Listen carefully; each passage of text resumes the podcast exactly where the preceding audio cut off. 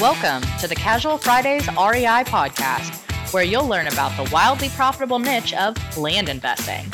Active land investors Adam Southey and Justin Sleva are here to share their experiences with you so that you can learn how to build massive cash flow and huge profits from this highly lucrative niche.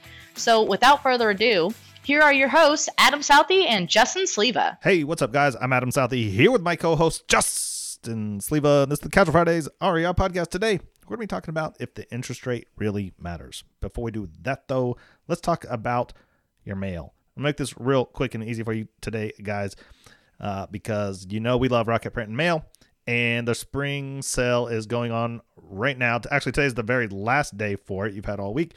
And uh, if you haven't gotten your mail yet, you need to give them a call. They've got great rates going on. It's an awesome sale. Um, so get out there, get it done. That way you can start making some money. Happy Friday. Hey, happy Friday. Whoa, saving money already for these folks listening in, and I love it. It's what we do. We get them the best, get them the cheapest, make them help some, make them some money. That's always the plan. Yeah, we're gonna. I'm excited about this weekend. We're going to an area that we buy and sell property in, and there's going to be us going to be crammed in like some sardines in a cabin in the woods. Yeah.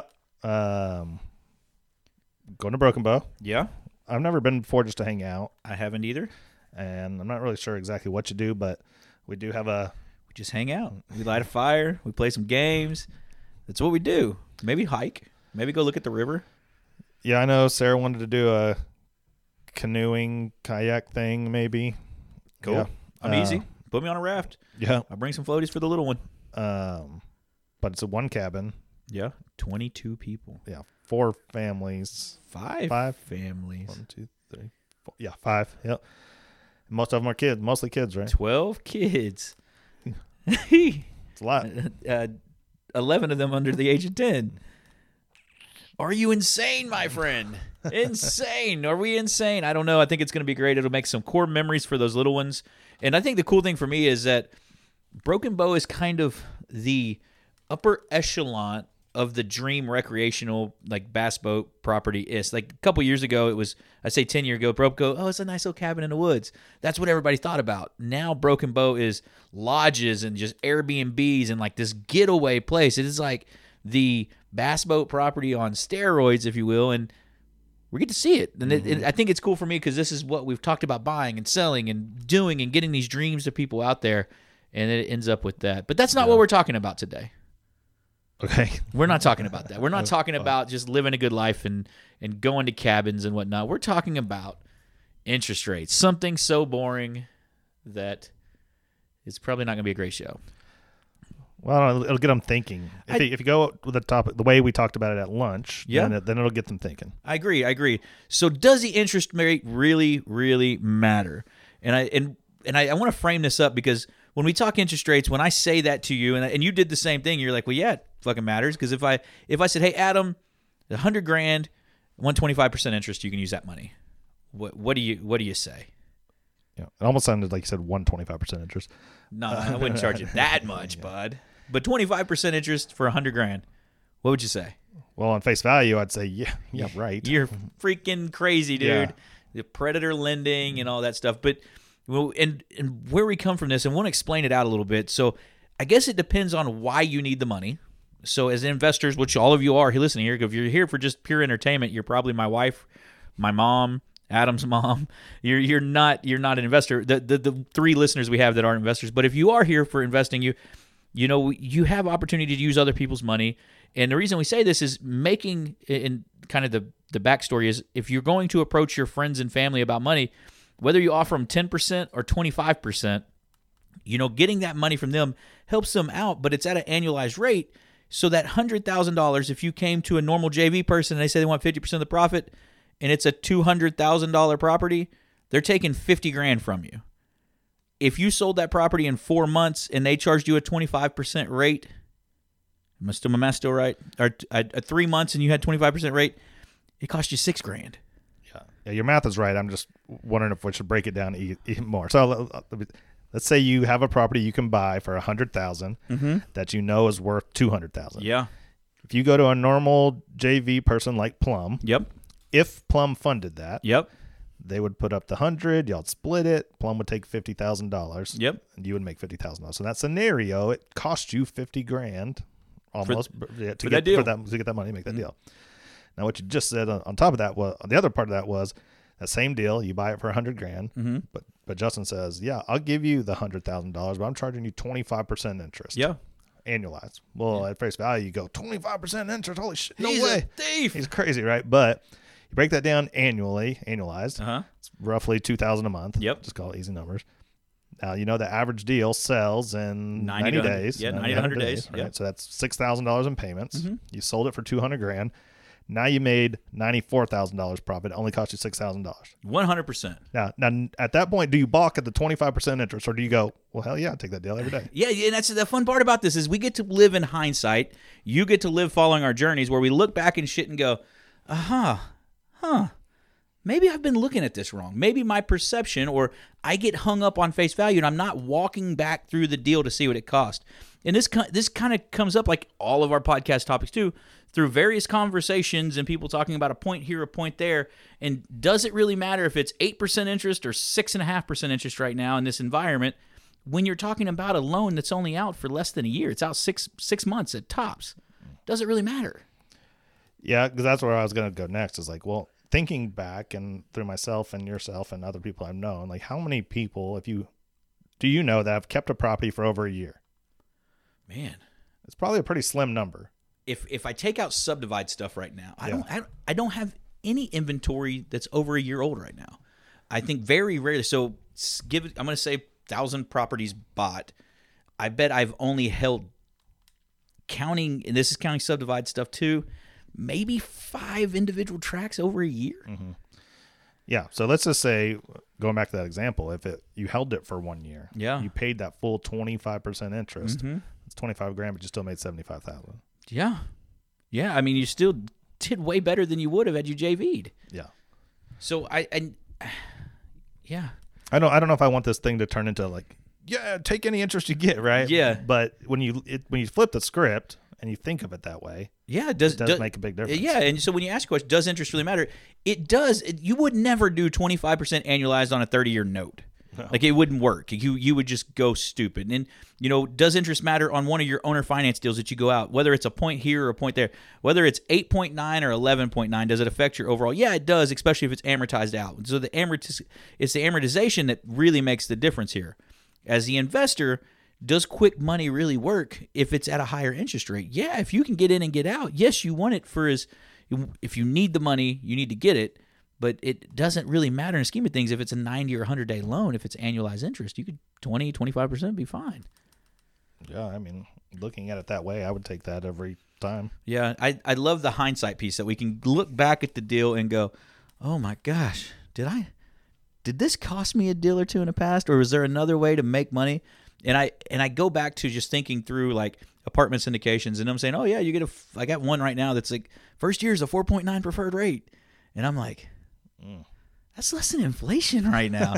but it, and so should I should I have that hundred and fifty thousand or two hundred thousand dollars on the dirt road and cut instead of I'm using a pun mm-hmm. instead of being on the street? Should I have it in the dirt road as, as loan money and loan it out at twenty percent annualized? As long as I keep it working, I'm making more money. If I keep it working half the time, I made 12 and a half I'm beating that. I, so all I gotta do is work it for a quarter, and I still made more money than I did in the syndication, minus tax dedu- depreciation and all that. But just you know, straight dollar for dollar off the interest. Yeah. Yeah, when you think about interest, like you just made me think about interest when the syndicator does it. Like, how I don't know if they, like, how hard do they have to hold a straight face when they try and hype you up for four point nine percent interest preferred? Yeah, but you know our, our record is this. You know, it's yeah, it's it's a uh, sometimes it's in the fine print because you look at the the anticipated IRR, and I look at like the two x or the three x. Is it a two x deal? Or is it is it a one point eight? Is it you know is it the IRR estimated to be this? But you know, it's come apparent in the current market that a lot of syndicators are are they're they're running on the edge, and mm-hmm. and that's because they don't have the cash reserves in the runway, and they have these notes that are three to five years that they have to be financed back out, and they have their interest rates climbing. So does when you're when you're building a business off a cap rate and you have this thin margin that you're trying to keep, and then all of a sudden your interest rate doubles, You know, it goes from three and a half to to five or six or eight percent. What you're seeing some of these, and their cap that they bought is expiring, and they're having to come up with another thirty or forty thousand dollars to buy that interest down. That's scary. Mm-hmm. I know they they say too that your payments, you know, your uh, monthly distribution Mm-hmm. is accu- accumulating. But if they have to take that money that's accumulating and buy down cap rates, Mm-hmm. where does their money go? So that is the uh, when I when I look at that, that's where I go. Well, that's investing.